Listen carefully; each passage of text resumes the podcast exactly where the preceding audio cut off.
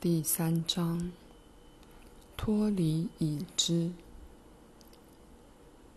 事实一直如此，所有知识都是无知的一种形式。最准确的地图，仍只是一张纸。尼萨·戈达塔。小时候，我有一种永不满足的好奇心，想了解周遭的世界。我收集昆虫和花朵，在我家附近的森林漫游好几个小时，在光与美超越时间的层面与环境融合。在学校时，这种好奇心转成对书本与观念的着迷。我的老师很快就称赞我解决复杂问题和记忆重要事实的能力。我越来越以自己的成就为傲，认同自己是脑筋好的小孩，是知识分子。六年级时，我在笔记本中颂扬“知识就是力量”的座右铭。就读大学时，我开始了解。所有的概念知识都无法给我最想要的一件事：快乐、平静的心灵，自在的存在。我认识一些绝顶聪明却过着悲惨生活的人。一位才华洋溢的数学家从宿舍跳楼自杀；一位与我最亲近的朋友服用迷幻药过量，在精神病院度过余生。我的教授被视为他们领域中最杰出的人才，却显然对自己的生活不满意。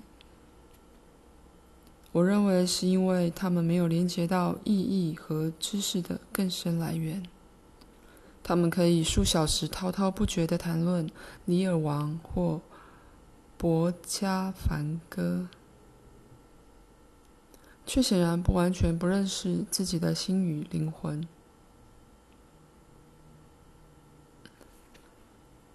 不知道是最深入的知道。幸运的是，我已经开始探索东方的智慧，特别是禅学。禅学以洞察的利剑穿透被制约的信念，展现其下活生生的真理。我渴望超越忙碌心智的重担和艰困童年的痛苦，于是放下禅学书籍，开始禅修。我没有研读别人对生命的看法，而是与生命本身亲近，打扫房子、料理食物、整理花园、观呼吸，教导别人如何禅修。十年后，我身为加州一间禅寺的主持，被要求在佛法的对话中挑选一则公案，作为任期结束时的标志。我的选择反映出我对认识的态度有了深刻的转变。地藏禅师看着弟子法眼，穿着旅行的服装，于是问他：“你要去哪里？”法眼回答：“出外朝圣。”地藏问：“朝圣的目的是什么？”法眼说：“我不知道。”地藏回答。啊，不知道是最深入的知道，不知道是最深入的知道。任何概念都会使你离开当下此刻丰富深入的精彩经验。一旦你为花朵或昆虫分类命名，为伴侣或朋友做心理分析。把身体划分为不同部位的肌肉和骨骼，就不能再真正看见它们的原貌，只剩头脑所理解的它们。你陷入了知识的架构，使不断变化的水流凝结成单一的结构。舍弃了使江河成为江河的水流，这种概念的干扰。会使你与生命分离，只剩下疏离、断裂的感觉。引述约翰·兰农的歌：“生命正在发生，你却忙着把你的解释强加在生命之上。”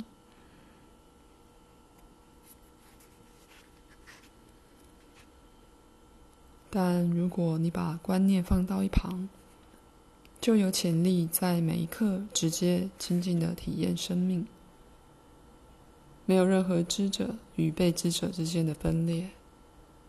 从内在感觉你的身体，没有头脑的干扰，给自己机会跨越门口，进入存有本身的直接感知，纯净、光辉不可分割。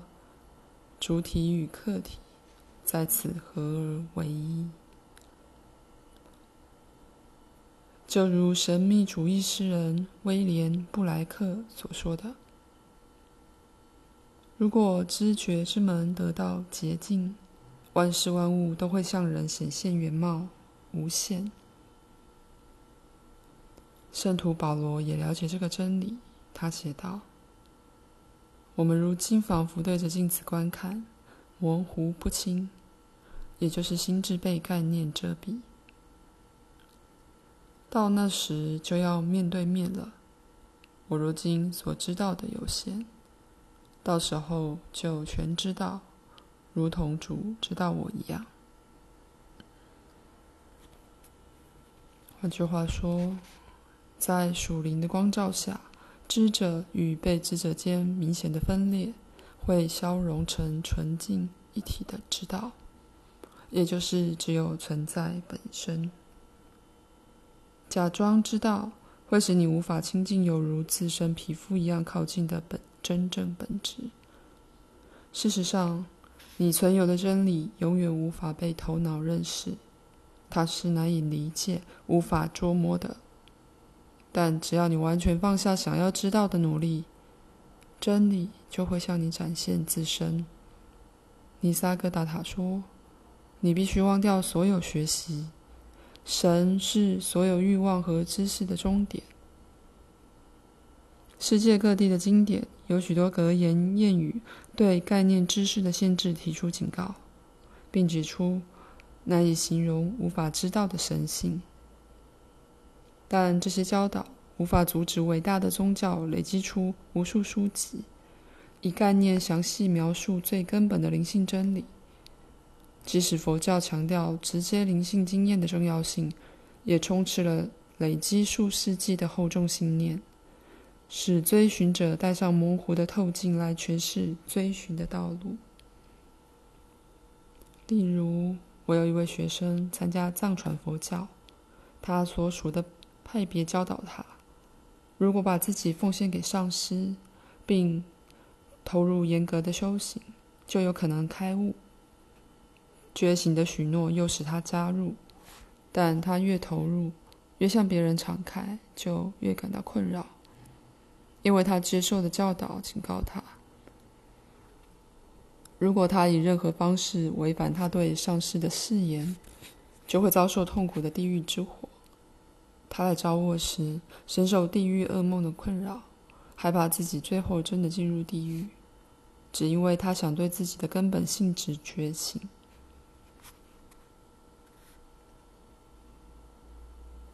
不给自我糖吃。犹太传统有个很棒的故事，谈到即使是最崇高的宗教教义，如果太认真以对，也是很危险的。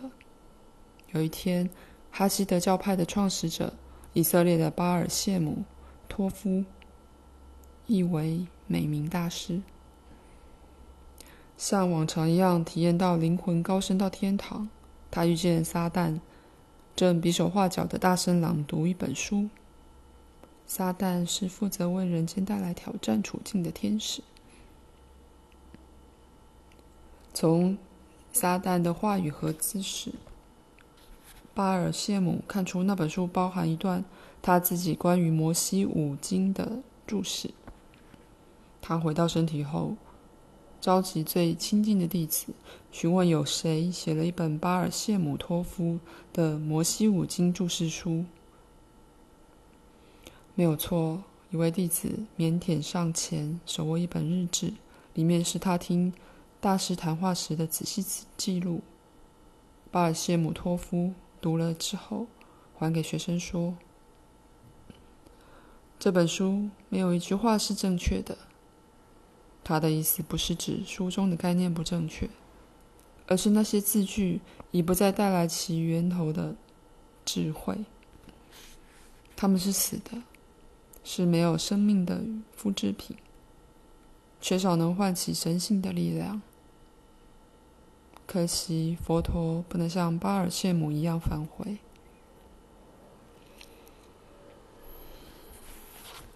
读一读以他之名提出的劝诫与理论，然后宣布这些书籍是扭曲的、不正确的、过时的、无生命的。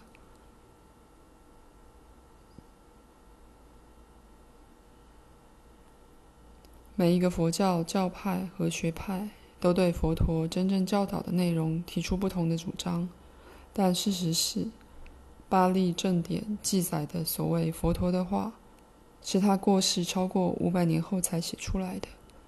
你能记得自己上个月、上一周，甚至昨天说的话吗？那么，佛陀的话怎么可能确实的传递五世纪，经过一代又一代的僧侣而没有改变呢？谁知道佛陀到底教导了什么？但千百万男女信徒遵从这些话，犹如佛教的福音书，并据此生活。巴尔谢姆的智慧足以了解诱惑者撒旦，能够把仅仅是指着真理的手指，转变成神圣的启示，塑造成被人崇拜的金牛偶像。以取代必须在每一个人心中重新升起的鲜活真理。同样的，即使是最崇高的灵性教导，也会被头脑占据，假装知道这些教导所说的真理。其实，头脑只是透过灵性概念的模糊镜片观看实相。难怪你会认识许多人。他们读了所有正确的灵性书籍，接受最精微的灵性概念，还能逐字背诵，却对文字背后的真理缺少直接经验。这些人认同他们累积的灵性知识，也相信自己已被神圣化，但仍感到痛苦，也造成别人痛苦，好像什么都没有改变一样。或许你也曾以同样的方式运用灵性概念。灵性市场充斥许多出于好意的人，他们收集教导的方式，就像有些人收集古董、古董一样，洋洋得意地称赞这些教导。我初次遇见我的老师金恩·克兰时，向他描述我学过和书上读到的教导，他和善地微笑，温和地说。放下你的包袱。金恩把这种概念称为“自我的糖衣”，因为他们会使头脑对根本无法控制或知道的东西产生错误的力量感和控制感，对没有根基的地方产生坚实根基的感觉。这种概念会妨碍你的觉醒能力，因为它使你留下错误的印象。以为你已经知道。当然了，宗教也以同样的方式发展，开始于真实、充满活力的灵性启示，经过一代又一代，逐渐失去它的精神，越来越少信徒惊艳到文字背后单纯光辉的真理。一段时间之后，宗教从鲜活的交流堕落成僵化的教条。从充满源头力量的大师谈话，堕落成供奉在圣书经典中的死文字，以这些死文字反对放弃信仰者和不信者，并从远方崇拜，视为古之圣者或开悟者神圣不可反驳的宣言。